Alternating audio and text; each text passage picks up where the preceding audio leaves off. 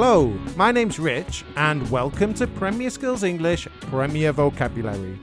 Hi there, I'm Jack. We're here to help you with your football English. Premier Vocabulary is a mini podcast for you to learn football English one word at a time. We have three different levels for you easy, medium, and hard. This episode is hard, so we're looking at more difficult football phrases and idioms. These phrases can be used to talk about football, but are also useful when talking about other topics.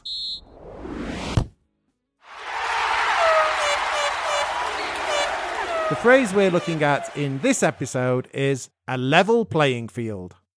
This is a strange phrase. Aren't all football pitches level?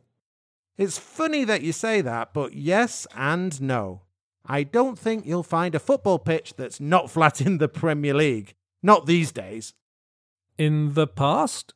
Maybe not in the Premier League, but I remember playing at school, and in the first half, we'd be playing downhill, and in the second, going uphill.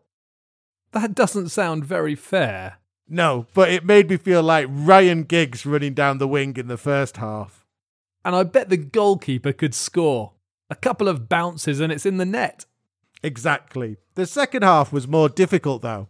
It wasn't just school football either. One of the biggest FA Cup shocks was when a little amateur team called Yeovil Town beat Sunderland, who at the time were one of the biggest teams in England. And this team didn't have a level playing field? No, it had a massive slope. It was like playing on a hill. that doesn't sound very fair.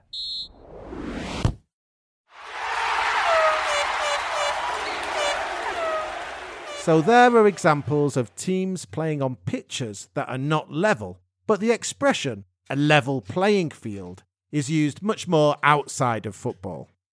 The expression is used to describe a situation where everyone has the same opportunities and is fair to everyone. If one team has to play kicking uphill, this is not fair. It's not a level playing field. The phrase is used as an idiom to describe a situation that's fair to everyone. It might be used in business. Listen to this example.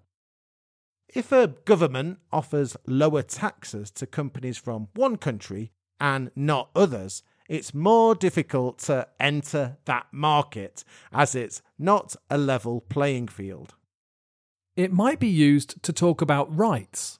Listen to this example. Why are there more men in positions of power? Women are still not given the same opportunities as men at work. It's not a level playing field. And in politics, listen to this example. The European Union have spoken about a level playing field when it comes to a post Brexit trade deal with the UK.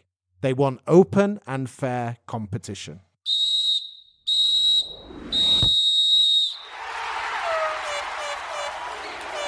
There's the final whistle.